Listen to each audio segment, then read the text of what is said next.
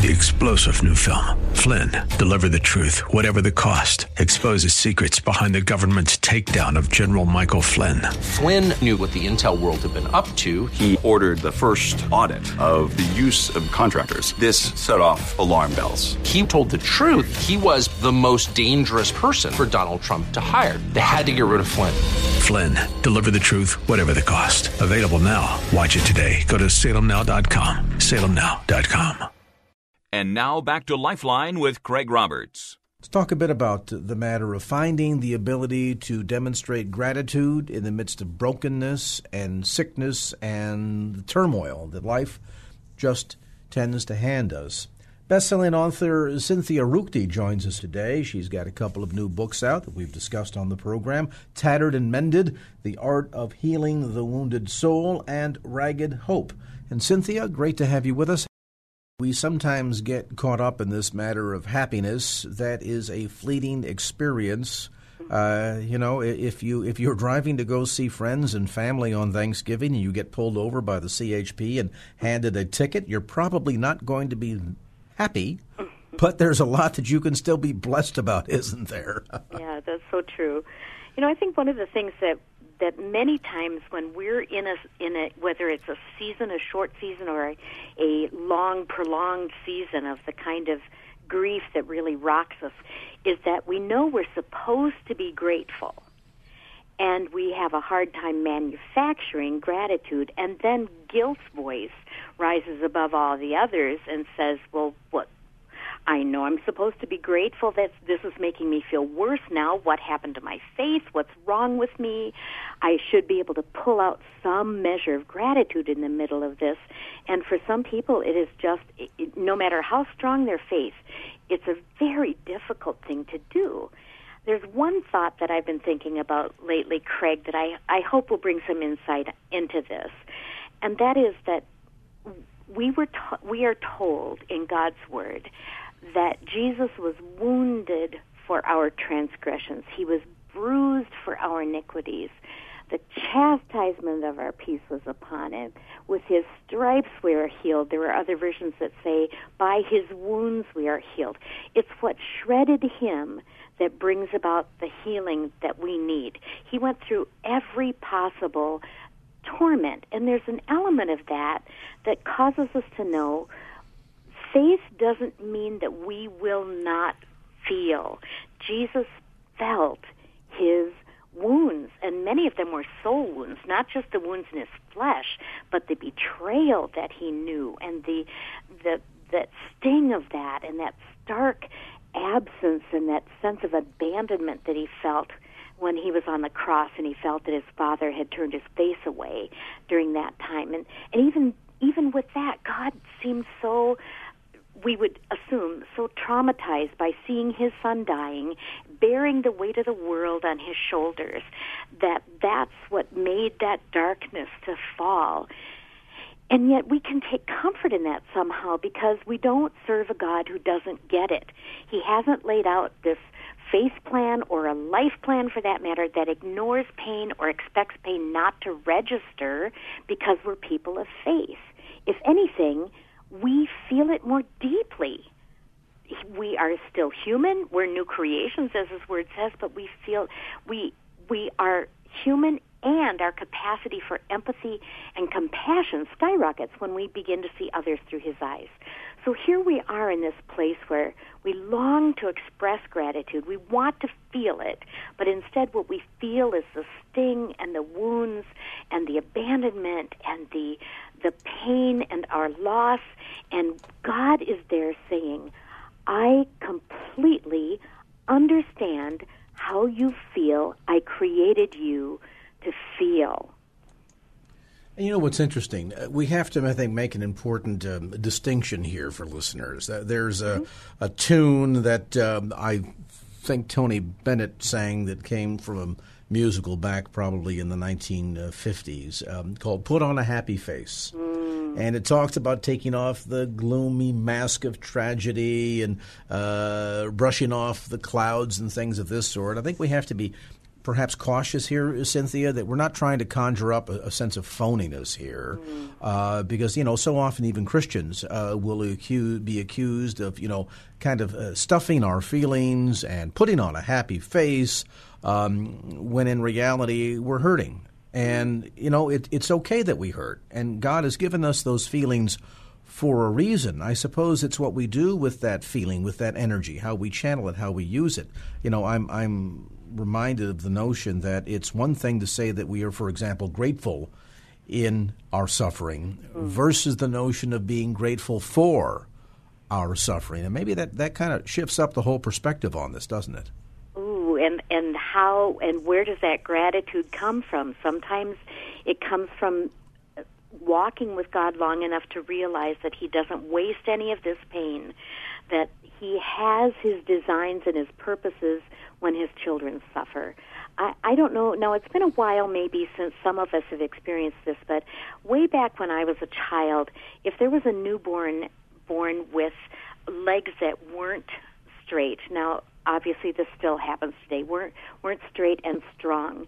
What oftentimes had to happen was that the phys- physician would intentionally break that little newborn's legs and test them in the right direction so that they would grow straight and strong like they should. And can you imagine our looking at those parents and saying, How cruel are you to allow your child to go through this? And yet it was for that purpose for, or for that holy process that was going to bring about exactly what that child needed in order to get the most out of life in order to be able to participate in everything that that child could have the chance to participate in and to bring it to a place of no pain to bring that child to a place of no pain. And sometimes we look at God and we think there's such a there's an element of cruelty here in what I have borne in these last months or weeks, or that wasn't funny at all, God, that you, well, even in your situation, that, that both parents are gone within the space of so few months. And, and yet we know, we know in the depths of our hearts, it is not because he is cruel. It is, he has more compassion than we could ever imagine. But there is a purpose and a time, and sometimes we can't even see that purpose. But you're so right. We can't just put on a happy face, pretend this doesn't hurt. But maybe what we're instead saying is, nevertheless, let me spell it out for you. This is how deeply I'm aching and hurting. But nevertheless, I will still praise my God because I know His heart, and I know He's going to bring me through this to something that I, I couldn't imagine. So a lot of this then is a matter of changing our perspective, then, isn't it? Because it's easy for us to look at our circumstances and develop the pity party and the woe is me and see things where where we're at in the middle of all of this, as opposed to seeing it from God's perspective. Hmm. Uh, the other day, I was on my way to this uh, appointment in town. It was an unpleasant appointment. It wasn't anything too serious, but it was one that I dreaded, and yes, it had to do with dentists and root canals. And I'm heading into town, and as I was driving, I was obviously um, naturally apprehensive about it, and but I was listening to worship music in the car because that happens to be one of the ways that my thoughts get pulled back into better alignment. And one of the key ways that I really connect with God and His Word. And the whole world just looked bleak and gray. This was Wisconsin in November, so the skies were gray and the trees were bare. There was no color anywhere. There wasn't anything blooming anymore. But as I drove along, I, I noticed that in the top of this one bare birch tree sat a bald eagle. And that bald eagle was as black and white as that tree on which it perched. It was it, had this posture kind of of confidence and beauty. And that scene looked like a work of art. And as i drove past i realized that was such a brief moment but something recalibrated in me. That sight that art that god created and let me view changed my thoughts for just a moment. I was breathing differently because I had been able to set aside what I was dreading and what was ahead for me long enough to notice that. So there may be some element of that in all of this is finding those small things for which to be grateful while we're waiting for those larger answers to come or while we're waiting through those excruciatingly painful seasons of life, it can make a difference. It helps us breathe easier, even that if that's just for a brief moment because we're reminded that God makes art not afterwards, but in the middle of our messes and our distresses. We're going to pause for a moment to come back to more of our conversation on this edition of Lifeline. And we tend in the flesh, I think, to so much look at the loss, the pain, the difficult side of life that we lose perspective on the on balance aspect of it, of seeing things from God's viewpoint, looking at, at the world through His eyes, His economy, so to speak and of course, in changing that that attitude, um, it, it, helps us to then refocus, and I think better gives the poss- possibility of of um, developing that sense of, of deep and profound gratitude. A brief time out. Back with more as Lifeline continues. And now back to Lifeline with Craig Roberts. We're spending some time with best-selling author Cynthia Ruchti gaining some um, different perspective on this whole matter. It, it, it's less about the matter of being happy and rather focusing on a sense of gratitude. And of course, as we do that, it moves really then it shift the focus, Cynthia, from ourselves to really back to God, which is where it should be in the first place, isn't it?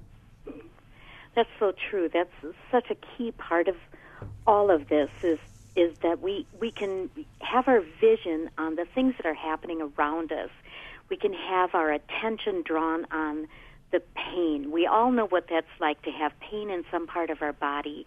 And when our minds get distracted by something else, whether that's um, something holy sounding like worship or or ministering to somebody else or it's as simple as a book we're reading or a movie we're watching or a conversation with a dear friend we we notice that for those few moments we were able to almost forget the pain, not not completely, but there was that that beautiful um, artwork that God does. I, I go back to that analogy too often, probably, but that beautiful thing that God does that somehow enables us to be able to put something else at the forefront of our thinking for a few moments. The pain is still there. We can't get away from it. We can't run away from it. That's just going to give more trouble. But when we're able to turn our thoughts and attention to something else for for a few moments, and oftentimes that is where that that uh, work takes place, where we intentionally are looking for things to thank God for in the middle of all of this. But let's come to that analogy because I think it's it's it's a wonderful one in terms of being illustrative of how we should uh, shift our focus or our perspective on this matter. We're, we're not saying we deny that we've been through pain and agony, and there are people listening right now to this conversation, Cynthia, who have lost loved ones this year. They've lost jobs. Maybe they have been wounded, uh, horribly so, by a friend, by a spouse. They've gone through divorce. They have had somebody turn on them, whatever the experience might be. And they might say, well, you know, but look at my life my life has become a shambles.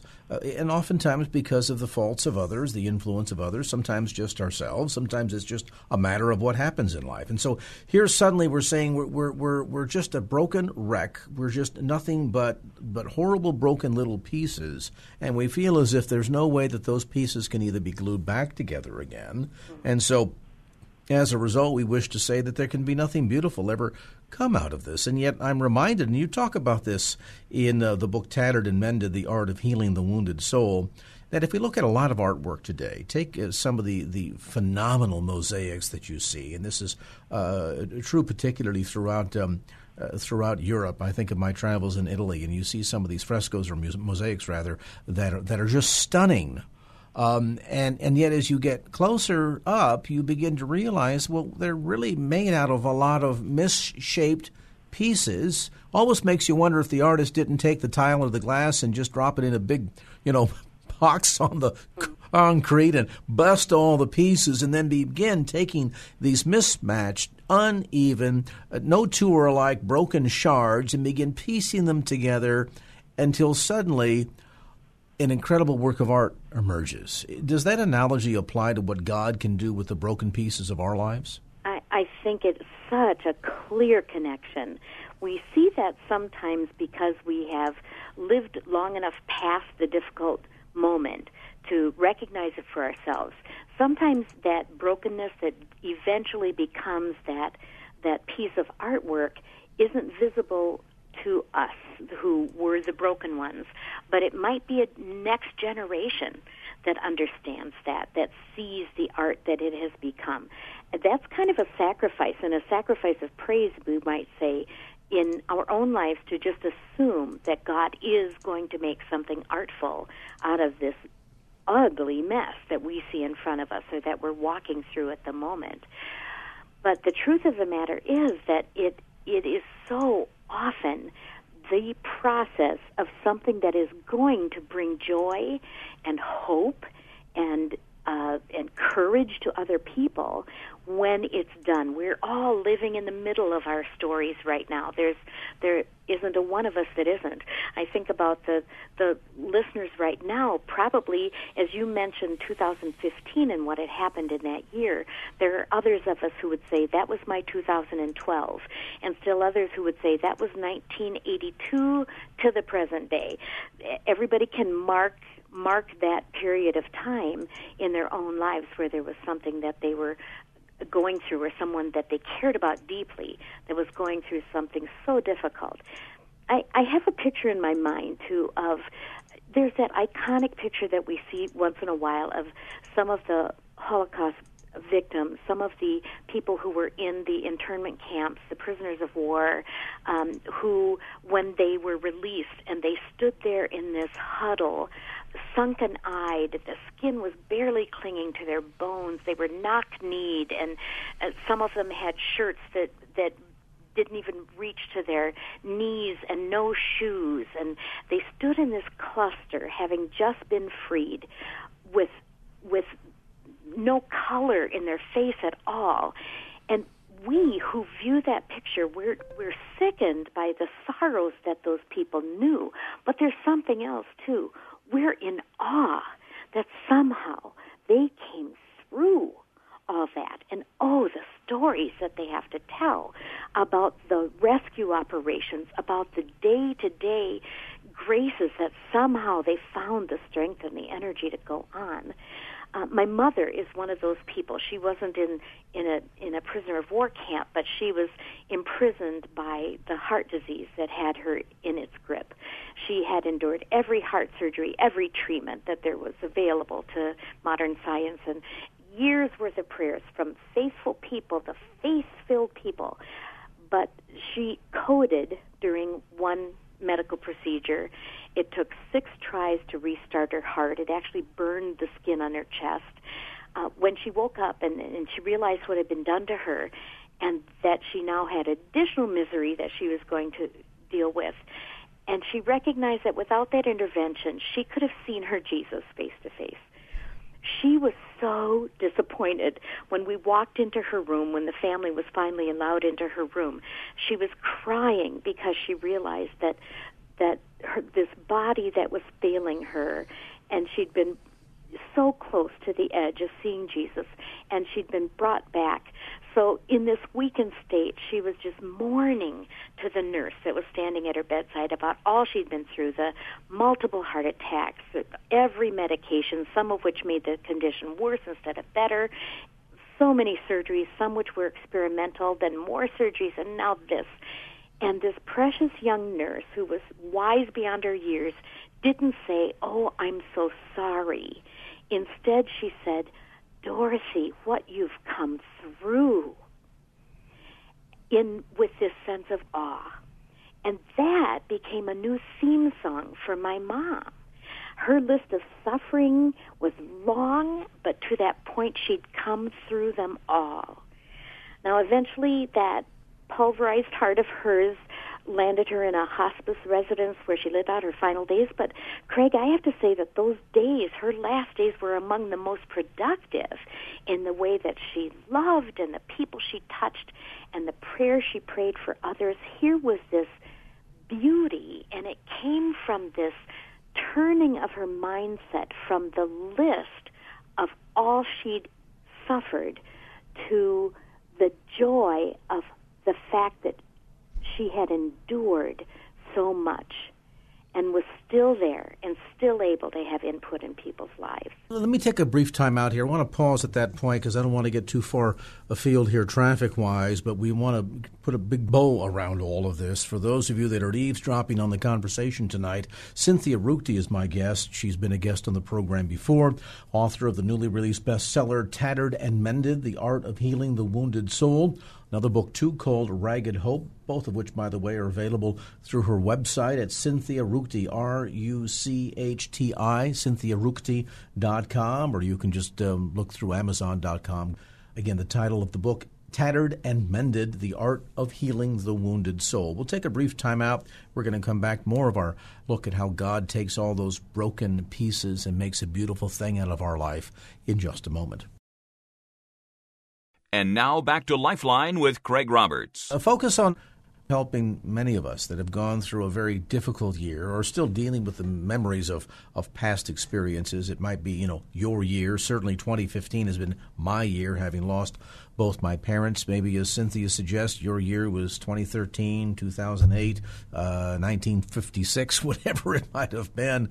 Uh, either just an incredibly uh, difficult series of events or one big long event or whatever that, that kind of has you on the um, the defensive side. And this is not a question of uh, trying to uh, put on a happy face, as we suggested earlier, but rather, um, and you talk about this again in the book, Cynthia, abandon the idea of blame fixing because it really doesn't profit profit a man as well at all. And then I think the also the notion too is maybe part of the challenge here is that sometimes we get so caught up in the details and the minutia um, and focusing on the loss and the pain or the difficult sides of the experience that we, we can't see the bigger picture. What's the old phrase? I always get a kick out of this. They talk about uh, the work of Claude Monet. Uh, look good from afar, but uh, up close it's a mess. And and you know that certainly is true. Maybe for a lot of us, we're having difficulty putting the, the, the, the, attitude of gratitude on because we're so up close in our circumstances. We get so focused on the minutia that we really can't step back and give it the perspective that God wants us to give it. And there may be another element here too that I know is a challenge for me, but the more I look at it, the more I really dig into this, the more I realize that um, that there there's this very unique and very exquisite beauty that comes from the gift we give God when we praise Him despite what's going on around us. That sacrifice of praise or that sacrifice of thanksgiving is something that the Bible tells us is one of the few things that we can give to God that will truly bless his heart. I often say and I and I believe this for my own life too that there really is no worship that is as sweet as the song that's sung by a broken-hearted person. When we worship God, when we thank him, when we when we express gratitude to him, when life really stinks at the moment, that's a sacrifice, but that sacrifice of praise is this rare, beautiful jewel in his sight. So there may be some of us who are gathering around tables tomorrow, and we, as you say, there are places, there are empty seats at the table, or there are memories that come up that bring us to tears instead of laughter. Or maybe we're we're sitting down to a table with no turkey because we can't pay the bills, with no electricity because we can't pay the light bill praising in spite of that really becomes that sacrifice of praise, that gratitude that comes as a gift, a purely a gift to God, because we recognize in the middle of it that He is still God, and He He is still faithful even when we can't see it happening around us, when we feel we have no hope we recognize He has promised that He is our hope. We don't grieve as those who have no hope, like First Thessalonians says, but we also we don't show gratitude as those who have no hope either. We sometimes have to just purely make it a gift to God from our heart to His. I will praise you in spite of what's happening around me. And as we see demonstrated uh, throughout Scripture, and not only uh, the life of many of the apostles, but certainly Christ himself, uh, who, who, look at the circumstances he went through, from betrayal to the experience of uh, his suffering to Golgotha, and ultimately the, his own crucifixion on behalf of all of us. And yet he, he demonstrated continuous surrender back unto the Father. And I think that we should be reminded that um, it's important not just to be grateful in our suffering, but for our suffering. Uh, because in that and through that, as we learn to accept and embrace the life that He chooses for us, that God can be glorified, that much good can come out of what seems to be up close right now in the moment to be difficult and surmountably painful, and yet shifting our focus from us and our circumstances to Him and His grace and His love can not only be tremendously freeing, but it can also give you some very important ways to be grateful. Our thanks to Cynthia Ruchti, award winning author. The book Tattered and Mended The Art of Healing the Wounded Soul and Ragged Hope. Both books, by the way, available through Amazon.com. Opinions expressed in the preceding program do not necessarily represent the views of the ownership, staff, or management of KFAX. Copyright Salem Media Group, all rights reserved. Three star general Michael J. Flynn, head of the Pentagon Intelligence Agency, knew all the government's dirty secrets. He was one of the most respected generals in the military. Flynn knew what the intel world had been up to, he understood its funding. He ordered the first audit of the use of contractors. This set off alarm bells.